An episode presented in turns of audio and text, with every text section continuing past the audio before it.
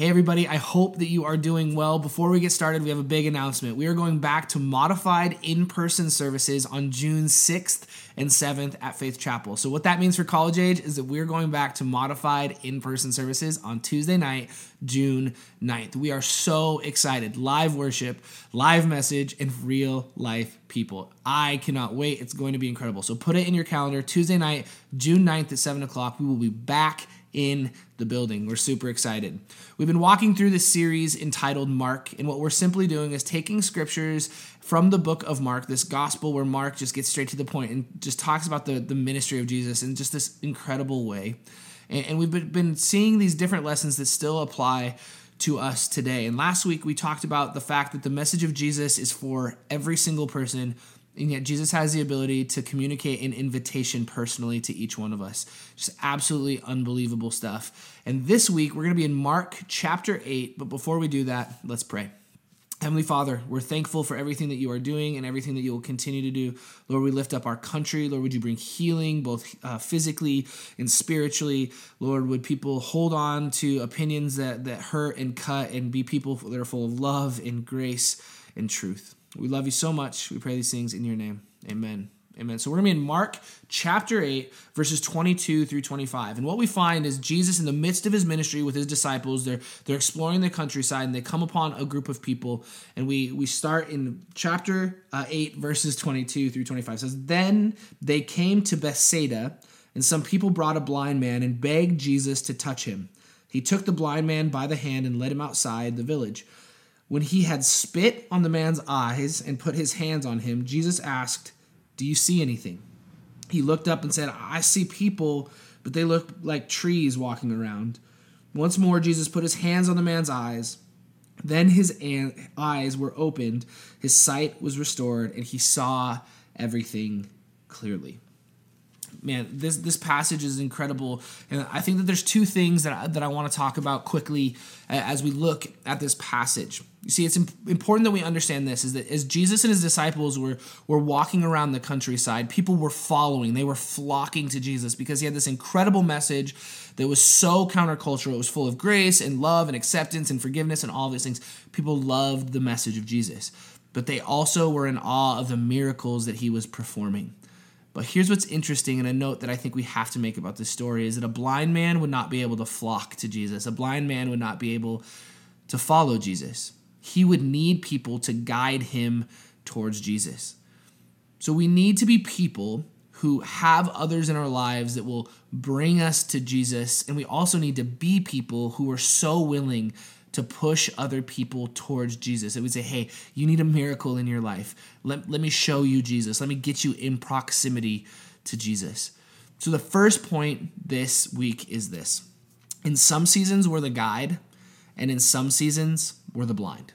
In some seasons, we're the guide, and in some seasons, we're the blind. You see, the beginning of this miracle didn't happen when Jesus broke every COVID 19 rule and spit in this guy's eyes. No, this miracle happened when the some people that brought the man had the faith to get him close to Jesus. The miracle began when some people said, Hey, we're going to get you close to Jesus because we believe that he can do a miracle in your life. Their faith pushed them towards Jesus. That's where the miracle started.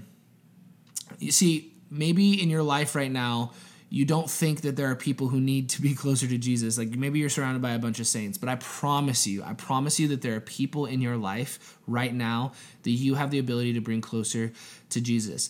And maybe you're on the other side of it. Maybe you're in the season where you need a guide. I promise that there are people in your life who are willing to push you and grow you and get you in proximity to Jesus. So sometimes we're the guide and sometimes we're the blind. So the question is, who is it in my life right now that's going to push me towards Jesus? And who is it in my life right now that I can push towards Jesus? You see, it's when we become the some people, the some people who are willing to bring the blind man, when we become those some people, that's when Jesus starts doing the miraculous. And after those people brought the blind man to Jesus, this is what happens. It says Jesus takes him outside and then just breaks, destroys his personal bubble. He's like, Your personal bubble is gone. He spits in his eyes and he asks him, Can you see? And he's like, Oh, it's a little bit blurry still. And so he's like, Okay, let's try this again. And then he sees clearly. See, this is an interesting miracle, right? Like at first it seems like Jesus slipped up. like Jesus missed. but then with a closer look, it's obvious that Mark is trying to communicate a really clear message. You see, there's 37 miracles that are done by the hand of Jesus throughout Scripture, and, and maybe you're somebody uh, who who finds themselves questioning whether or not Jesus is real. Maybe it's a bunch of fiction. That, that but if it's fiction, then why did Mark include this story? Like this one is like, oh, ooh, it didn't happen the first time. Like let's take that one out. Let's just do the ones where Jesus was like healed and it was immediate. But Mark is trying to communicate something so clearly to us as human beings, to us as followers of Jesus. And it's this Jesus is willing to give a second touch. Jesus is willing to give a second touch. How many times have you prayed for something or ha- had an expectation for a situation and it didn't quite go the way that you expected? It happens all the time in our life, but so often what happens is we say, Lord, I need you to do something big here. And it doesn't happen the exact way that we expected it to. And so we step away, we give up. We say, God must not want this or God must not be a part of this. We, we, we run from that which we were praying for. But what Mark is communicating is that Jesus is willing to give a second touch. If, if the first thing doesn't take root, Jesus is willing to touch us again. I love this story because Jesus asks the man if he can see, and he's like, Yeah, yeah, better, better than I could, but it feels like there's just a bunch of trees walking around. It's, it's blurry. I, Lord, I don't think I'm quite seeing what it is that you want me to see here. And Jesus says, Oh, okay. So he t- touches his eyes a second time. It says that he sees clearly. I don't know where you're at this week, but maybe you're like me and there's these things that are happening in your life and you're like, Lord, give me, give me vision, give, give me the sight to see what it is that you want me to see. And you're like, I'm not quite seeing it clearly. It, it must be me. It must be something in me. I, I can't I can't see clearly, and so God must not want to show me. But instead, I, I would say that we need to be people who are like, Lord, hey, like I think I'm seeing some of it, but it's a little blurry. Like, would you would you try again? Would you touch my eyes again so that I can see exactly what it is that you have for me? That I can see people the way that you want me to see people with this abounding, un, unending, unmerited love. That we would be people who would say, Lord, touch my eyes again.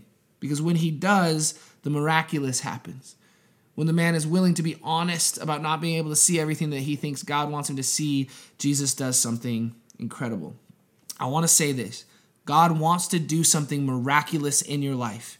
And sometimes it will happen in a moment, and sometimes it will require another touch. My prayer is that we would be people who are willing to tell Jesus that we need him to step in again and it might not even be a second touch. It might be like a 56 touch. We're gonna say, Lord, I saw it, I saw it, and my vision started to get blurry. I started to get off track. I need you to come back, step in, do something miraculous again so that I can be who you've called me to be, so that I can love the way that you've called me to love, so that I can speak to people the way that you've called me to speak to people. So, this week, ask for another touch. Say, Jesus, step back in and be somebody who's willing to drag other people towards Jesus because the message is so important and be somebody who has the audacity to say, Friends, I'm not seeing clearly. I need you to take me to Jesus. So, are we willing to bring people to Jesus and are we willing to ask God for another touch? We love you guys. We can't wait to see you. And instead of it being this thing like that seems so far off, we have a date, June 9th in person. I'm so excited. We love you. We will see you soon.